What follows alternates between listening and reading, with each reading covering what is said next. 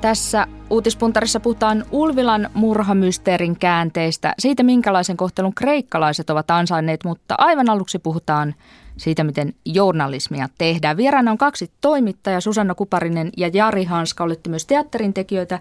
Susanna käsikirjoittaa ja ohjaa, Jari käsikirjoittaa ja näyttelee. Tervetuloa Uutispuntari. Kiitoksia. Kiitoksia. Kävitte kesällä kuvaamassa Porin Suomi-areenassa, jallititte lounastamassa ollutta Suomen Pankin pääjohtaja Erkki Liikasta, samoin OP-johtaja Reijo Karhista Porin kadulla. Vaaditte heiltä näiltä vaikutusvaltaisilta menokurimiehiltä yksilöityjä leikkauslistoja, vaaditte niitä turhaan ja teitte näistä kohtaamisista videodokumentteja Docsatnet-projektiin ja kaikki viisi Porttikielto Porin sarjan dokumenttia ovat nähtävissä Ylen nettisivuilla, niitä voi siis käydä katsomassa. No nyt on pähkälty monenlaisia näiden dokumenttien tiimolta.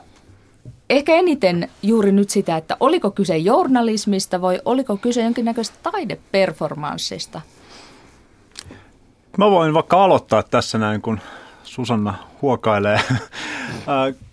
Kyllä mä, mä siis identifioin itseni ensisijaisesti toimittajaksi. Ja mä tiedän, että tässä on hyvin vahvasti myös taiteellinen ulottuvuus tässä meidän dokumentissa tai dokumenttisarjassa, mutta mulle nämä on kuitenkin niin kuin journalistisia teoksia. Se, että halutaan määrittää, että missä menee journalismin raja ja milloin se muuttuu jotenkin ei-journalismiksi, niin okei, sitä rajankäyntiä voi käydä ja näin poispäin, mutta mun mielestä nämä on ihan siis suht vahvasti tai hyvinkin vahvasti journalismia. Itse asiassa samaa kysymystä on esitetty meidän eduskuntanäytelmien osalta, missä me ollaan tehty laajaa taustutkimusta niin kuin nytkin. Ja se on ehkä se on tietynlainen oire, että, että halutaan niin kuin syödä jotakin siltä argumentilta tai, jos se, tai siltä sisällöltä, että mitä siinä sanotaan, niin pois. Toki ne on myös vahvasti näkökulmitettu nämä meidän, ää, ja meidän, nämä dokkarit, ja meidän oma ääni kuuluu niistä läpi. Sano Jari Hanska vielä, mikä on se keskeinen argumentti, mikä on se uutinen, mikä on se väite, jonka todistatte?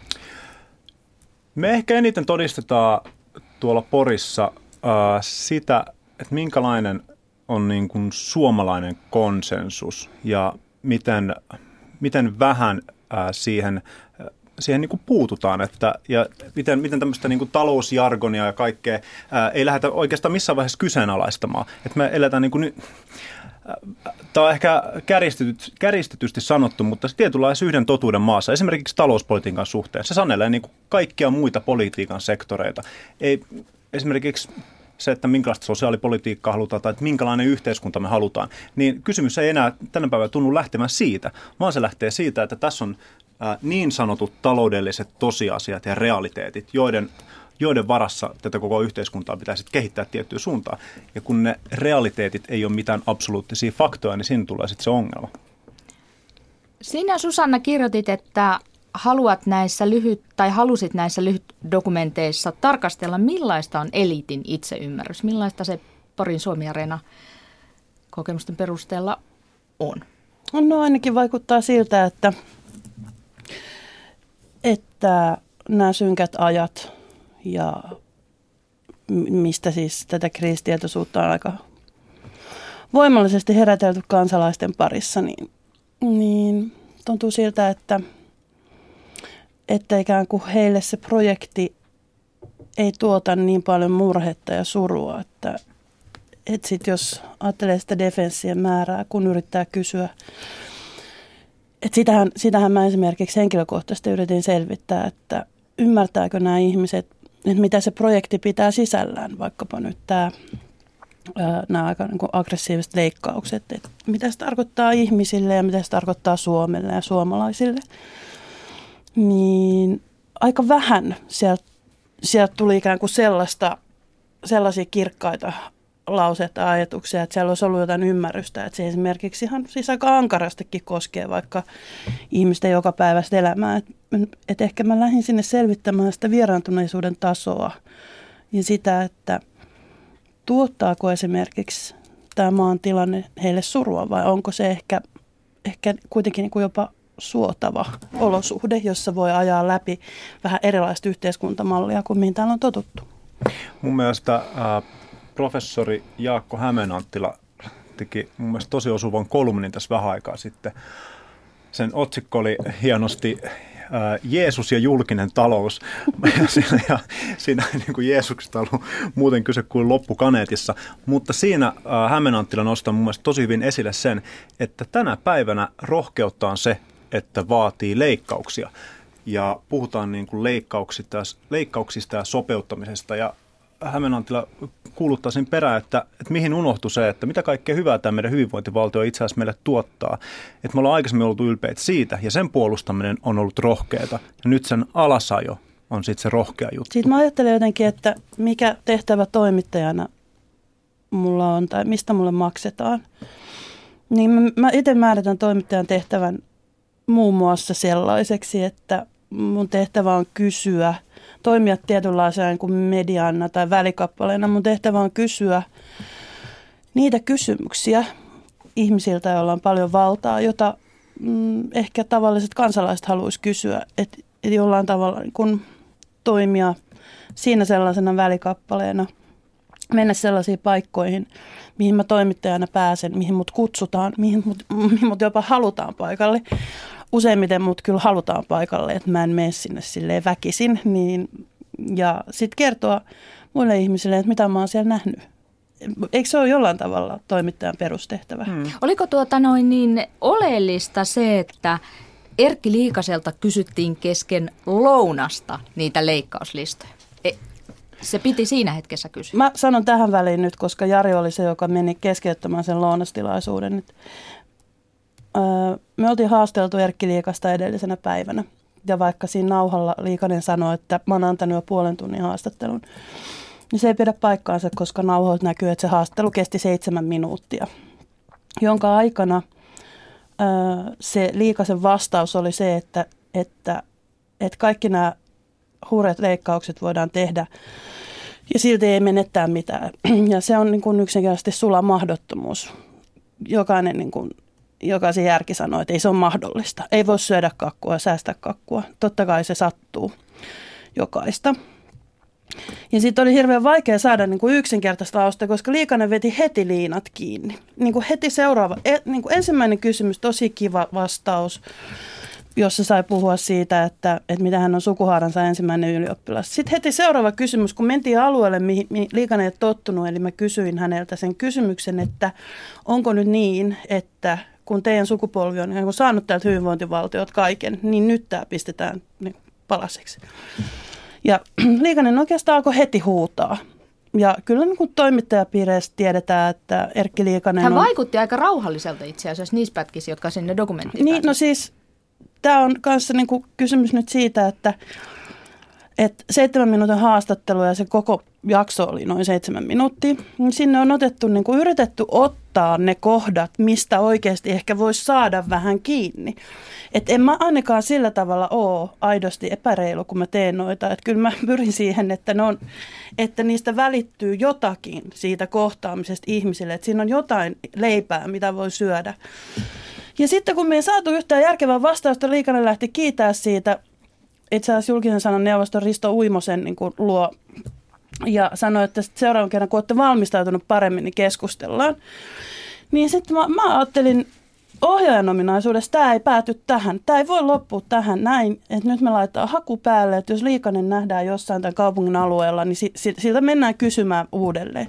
Ja Jari oli muissa toimittajan tehtävissä ja raatihuoneen kellarissa ja liikanen pyyhäsi siitä ohi selkeästi työorientoituneessa porukassa. Ei vaimoaan kädestä pitäen viuluorkestelin saattelemana, vaan siinä niin kuin työtehtävissä.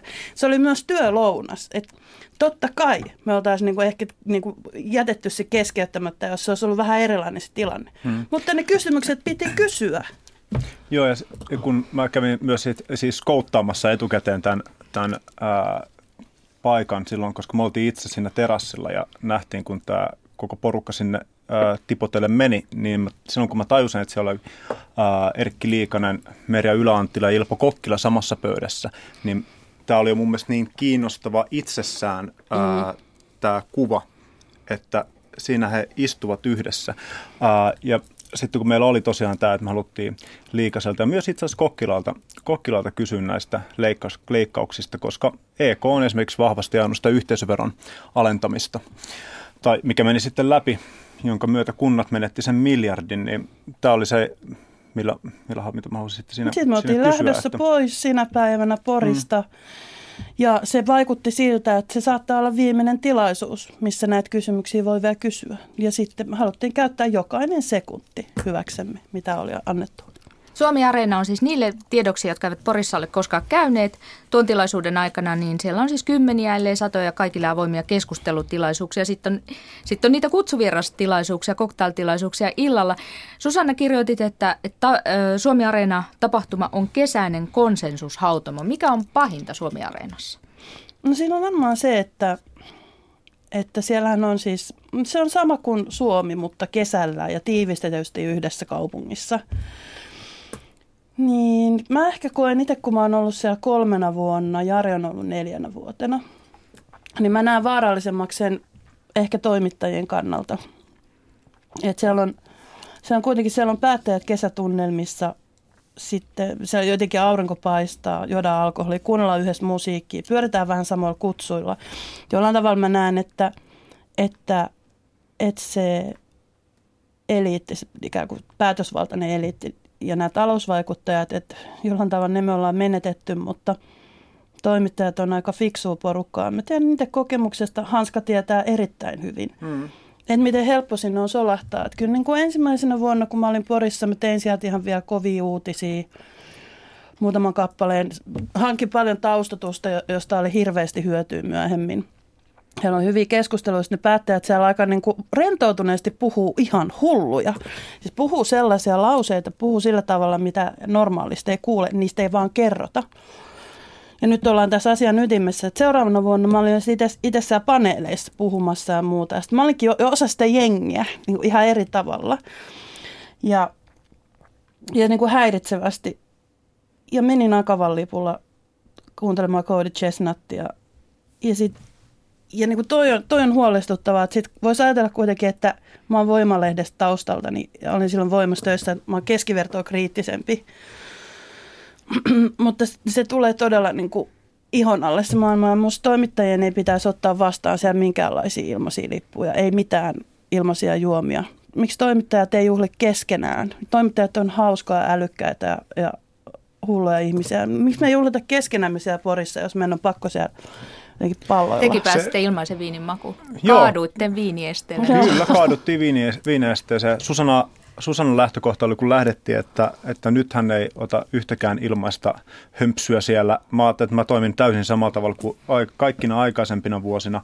Ja tota, kyllä me siellä esimerkiksi siivojen rahat, rahoilla juotiin tota, Pamijuhlissa ja olutta. Ja. Mutta sitten se on musta siellä on niinku vähän eri asia. Siellä on esimerkiksi iso kaupungin vastaanotto. En mä niinku siellä, jos mä menen kaupungin vastaanotolle toimittajana, missä ne vieraat, jos mä juon siellä muutamalla sen valkoviin, niin mä en pidä sitä niin riskaavilina. Mutta sitten kun lähtee noihin viestintätoimistojen ja etujärjestöjen mm. kemuihin. Erkki Liikasenkin mä oon tavannut ensimmäisen kerran Tekerin champagne-kutsuilla pari vuotta sitten. Meillä oli tosi mukava kohtaaminen, ihan älyttömän paljon mukavampi kuin nyt, kun mä ihan oikeasti yritin tehdä mun duuneja. Mm. Mä, mä, mä on pakko kertoa yksi anekdootti äh, aikaisemmilta vuosilta. Mä olin yhdeksän kuukautta Pekka Haaviston äh, äh, avustajana ennen presidentinvaaleja. Ja sinä kesänä mä satuin äh, sitten lähtemään sen Suomi-areenaan. Ja siellä täytyy sanoa, että mentiin äh, Finanssialan keskusliiton järjestämälle illalliselle ja sitten vielä Jatskadulle kuuntelemaan vähän musaa ja tota, nauttimaan virvokkeita Finanssialan keskusliiton piikkiin. Niin se sujahtaminen siihen samalle puolelle näiden ihmisten kanssa ja unohtaa, niin kuin, että unohtaa sen niin kuin, tietyn kriittisyyden, mikä liittyy siihen, niin se tapahtuu äärimmäisen se helposti. Kysymys on myös siinä, että voiko niitä käyttää, miten niitä voi käyttää, jos menee juomaan jonkun viinoja, niin se on niin kuin, siinä tapahtuu sopimus, halus sitä myöntää tai ei. Et kaikki, mitä siellä kuulee, mitä siellä tapahtuu, voi saada jonkun yleiskuva, mutta ei sitä voi käyttää mihinkään. Ja ei ole kuin muutama vuosi siitä, kun koko toimittajakunta ihan ansiosta oli todella ylpeä siitä, miten vaalirahauutisointi hoidettiin. Ja onko mikä oikeastaan muuttunut? Et nyt, nyt se on vaan ikään kuin naamioitunut vähän kuulimpeihin juttuihin. Mm. Se ei ole enää saunamista ja hirveän ampumista, vaan kivoja pippaloita ja jatsia. Ja edelleenkään kyse ei ole vain siitä keikkalipusta tai siitä mm. ilmasta alkoholista, vaan siitä henkisestä korruptoitumisesta. Niin, nimenomaan. Nyt ennen kuin mennään varsinaisiin viikon uutisaiheisiin, niin kysyn vielä, että ovatko nämä dokumentit, joita siis nyt voi käydä katsomassa, jos ei ole vielä nähnyt, niin Yle nettisivulla, niin ovatko ne herättäneet sellaista keskustelua, mitä te toivoitte, sellaista yhteiskunnallista keskustelua? Osittain mun mielestä äh, siihen on päästy äh, sen niin kuin, vähän niin kuin sen, mitkä on sen tapahtuman luonteen niin kuin negatiivisia piirteitä, tällaisia korruptoivia piirteitä mahdollisesti. Siihen on jonkun verran päästy, mutta sitten itse näihin niin kuin sisältökysymyksiin ei olla ihan Niin kuin vaikka ihan hyvinvointivaltion äh, alasajo hmm. tai nämä uh, uh, uhkatoimet, mitä valtiota kohtaan nyt on niin kuin, nämä budjettileikkaukset, mutta niistä on aika vähän keskusteltu, mutta sitten toisaalta musta tuntuu, että noi on, noi on pitkäkestoisempia ja ehkä sitä keskustelua käydään sitten jossain muualla kuin suoraan noiden dokumenttien ympärillä. Mä luulen, että siinä on myös aika paljon se, että, että kun mehän ollaan kaikki aika samankaltaisia, me tehdään samantyyppisiä havaintoja, meillä on vaan niin kuin mahdollisuus ottaa kuvausryhmä mukaan ja tehdä siitä jotakin jaettavaa. Niin mä luulen, että, että itse asiassa niissä käsitellään aika paljon samoja kipukysymyksiä kuin mitä muutkin käsitellään. Lastensuojelua esimerkiksi keskimmäisjaksossa, niitä asenteita, mitä voi olla mahdollista, että, että la, la, lapsista ei pidetä huolta. Niin se ehkä tuottaa pidemmällä aikavälillä jonkunlaista liikehdintää tai reaktioita tai ehkä voimaa, voisin kuvitella. Ja sitten myös ihan ne raivostuneet reaktiot on hirveän paljastavia. Ni, niitä on tosi kiinnostava seurata, että mikä niissä suututtaa ihmisiä, koska usein, varsinkin nyt kun ehkä journalismi on aika kilttiä Suomessa ollut jo pidemmän aikaa, niin sitten pitää jotenkin potkia vähän ovi sisään ja katsoa, että kuka huutaa. se, on, se on kiinnostavaa. Aika moni on älättänyt nyt, mutta, mutta moni myös kiittänyt rohkeudesta. Paljon keskustelua herättäneet ja tulevat varmasti her- herättämään. Uutispunterivieraana Jari Hanska ja Susanna Kuparinen mennään sitten päivän uutisaiheeseen. Tällä hetkellä Brysselissä Kreikka ja Euromaat yrittävät sopia Kreikan velkaohjelman jatkosta. Kreikka haluaisi puolen vuoden jatko lainaohjelmalleen, mutta kevyemmin ehdoin, esimerkiksi helpotusta julkisen talouden ylijäämävaatimuksiin. Euroopan mahtimaan Saksa tyrmäsi yksi kantaan Kreikan esityksen, mutta valtiovarainministeri Antti Rinteen mukaan Pientä valonpilkahdusta oli neuvottelujen alla näkyvissä. Mitä toivotte tällä hetkellä Brysselissä tapahtuvan? Tai tänään? Minkä Antti Rinne näki valonpilkahduksena tarkalleen ottaen? Siis valonpilkahduksena siis, että syntyy sopu. Si, näin juuri. Joo.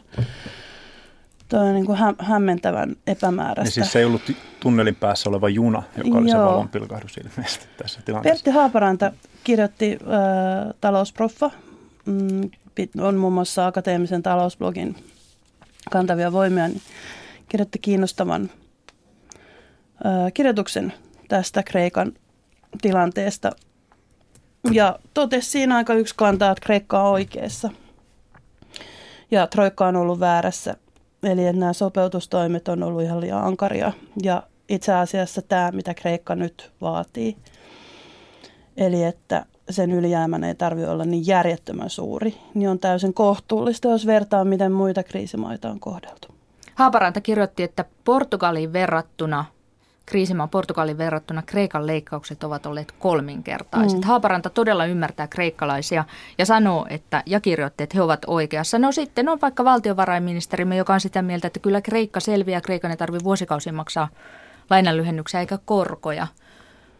Mutta epäilette Kyllä mä luulen, että tuossa joudutaan jonkun verran ainakin niitä Kreikan velkoja, velkoja kokonaan uudelleen järjestelmään antamaan anteeksi, koska se velkojen osuus suhteessa BKT oli jo niin järjettömän korkealla, että ei, ottanut kyllä yksikään valtio sellaisista ikinä selviytyä. Ja mun mielestä tässä on niin kuin yksi huolestuttava piirre niin kuin tässä koko Kreikkaa koskevassa keskustelussa on se, että yhtäkkiä meillä alkaa nousee tällaisia nationalismisia, na, nationalistisia piirteitä, että jokainen maa, jokaisessa maassa mietitään, myös Suomessa tapahtuu tämä, että kuinka paljon ne meidän vastuut siellä olikaan, että kun on tehty tämä järjetön ää, kreikkatakuut otettu ja, tai järjesteltiin silloin ää, urpilaisen johdolla, niin että se on tosi niin kuin oma, oma napaa niin kuin katsotaan siinä, eikä sitä koko kokonaisuutta. Se on ihan sama, että, että, saako, että menettääkö Suomi sinne neljä miljardia nyt niin kuin jotenkin, taku, että onko meillä takuut vai ei. Se on, se on ihan niin kuin peanuts tässä koko kuvassa silloin, jos se niin kuin Kreika, Kreikan menee niin kuin kaikki nurin. Joo, ja sitten, että Olli Rehn, joka nyt on kuitenkin ehdolla, jo, että mä toivoisin kovasti, että nämä henkilöt, jotka on ollut poliittisessa vastuussa näistä mm, Kreikan velkajärjestelyistä. Ja kun on aika selvää, että on tullut tehtyä ihan järkyttävän huonoja ratkaisuja, vaikka silloin jo ihan alusta asti on ollut ka- niin kuin myös ihan niin kuin kovaa faktaa tarjolla, niin mä toivoisin sellaista poliittista vastuunkantoa, että myönnettäisiin se, että on tehty virhe. Koska jos sitä ei tapahdu, niin tämä koko systeemin legitimiteetti kansalaisten silmissä kärsii. Että se tuottaa hirvittävän määrän epäluottamusta. Ja itse asiassa ajattelee tätä, tätä jargonia Suomessa, jota nämä kovat leikkausmiehet täällä edustaa – niin sitten kun tulee soraääniä, tulee maltillisia toisia ääniä, niin kuin vaikka talouspolitiikan arviointineuvoston, missä sanotte, että sopeutusta jonkun verran, joo, mutta elvytystä, jos sopeutusta ei liian ankarasti, ei liian nopeasti. Itse asiassa kuulostaa hirveän paljon samalta kuin silloin, kun Kreikan järjestelyä pohdittiin. Niin jos esimerkiksi tällaiset viestit ohitetaan, niin, niin, niin musta se alkaa näyttää sen, että toi tietty viha näitä rakenteet kohtaan, tai se sanotaan kova kiire ajaa ne alas, että siinä on jonkunlainen ideologinen tausta. Ehkä sillä haetaan kovia lihaksia myös suomalaispolitiikassa. Et nyt mun mielestä Reenin kun pitäisi ottaa hattu käteen ja, ja olla todella pahoillaan. Niin kuin ihan Paavojan petäjätyyppistä. On veri, veri, sori, on veri, veri, sori. Koska muuten mm. ö, menee luotto. Mutta teitä ei siis haittaa, jos Suomi nyt menettäisi jonkun verran rahojaan niin, että Kreikka ei maksaisi koko lainaa tai ei maksaisi korkoja? No eipä kyllä. No en... totta kai harmittaa. No se on ihan selvää. Mä nyt mieluummin pitäisin ne, mitä se nyt on, 5,6 miljardia jotain sinne päin suomalaisesta kansantaloudessa. Totta kai, mutta sitten jos mietitään ehkä kuin mit, sitä mittakaavassa, niin mm niin mä en edes tiedä, että onko toi edes semmoinen kysymys, mihin voi vastata, että harmittaako vai eikö harmita. Et ehkä siinä, se on enemmän vaan niin, että no mitä sillä rahalla saa. Hmm. Jos sillä esimerkiksi helpottaa yhden ison kansan hätää, niin antaa mennä, mutta olisi kiva, että noin päättäjät ottaa sen vastuun. Niin sitten ei harmittaisi niin paljon. Hmm. Ei tulisi semmoinen vainoharhainen olo. Niin, haluaako menettää sormen vai koko käden? Niin, niin. tai ehkä niin kuin koko yhteiskunta ruumiin. Mm. Mm. Mennään vielä viimeiseen uutisaiheeseen. Eilen saatiin uusi käänne Ulvilan murhamysteerissä, jota olemme saaneet seurata yhdeksän vuoden ajan. Kahdesti on Porin käräjäoikeus tuominnut Anneli Auerin elinkautiseen puolisonsa murhasta ja kahdesti on hovioikeus hänet vapauttanut. Millä mielin te olette tätä saakaa seuranneet? No, tämä viimeisin käänne, mä luin niitä hovioikeuden perusteluja.